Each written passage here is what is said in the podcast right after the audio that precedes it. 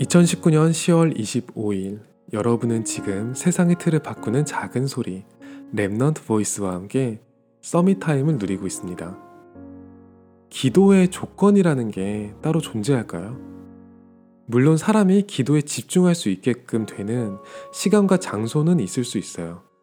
그래서 기도실이라는 것도 있고 예배 중에는 새벽 기도회, 철야 기도회도 존재하죠. 그런데 저는 부끄러운 고백을 하나 하자면 기도와 주문을 혼동했던 시절이 있었어요.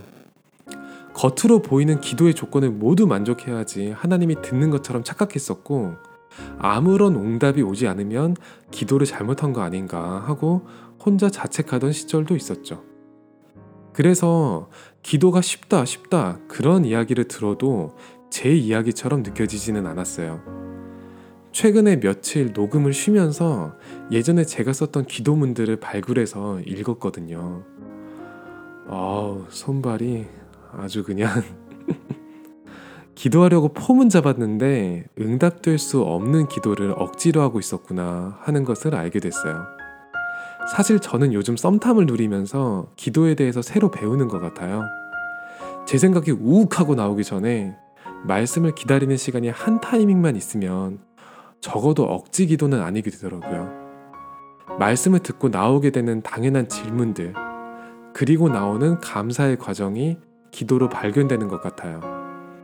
그리고 방송 시작하니까 저처럼이나 기도가 잘 안 된다는 사람들도 많이 만나게 되더라고요. 안 되는 사람들이 와서 쉴 수 있는 플랫폼을 만들어 보자 했는데 어느 정도는 응답을 받고 있는 것 같아요. 저는 하고 싶었던 것들이 마음에서 꺾인 후에야 하나님이 함께 하시는 걸 볼 여유가 생겼는데 제가 겪은 걸 여러분들이 모두 겪을 필요는 없는 거잖아요. 오늘은 24시 아무 조건 없이 내 눈과 귀를 열고 하나님과 조용히 대화해 보는 건 어떨까요? 다른 시간과 장소를 찾을 것 없이 right now 지금 새롭게 시작할 수 있거든요. 오늘이 여러분에게 최고의 Summit Time이 되기를 기도합니다. 여러분은 지금 세상의 틀을 바꾸는 작은 소리 Remnant Voice와 함께하고 있습니다.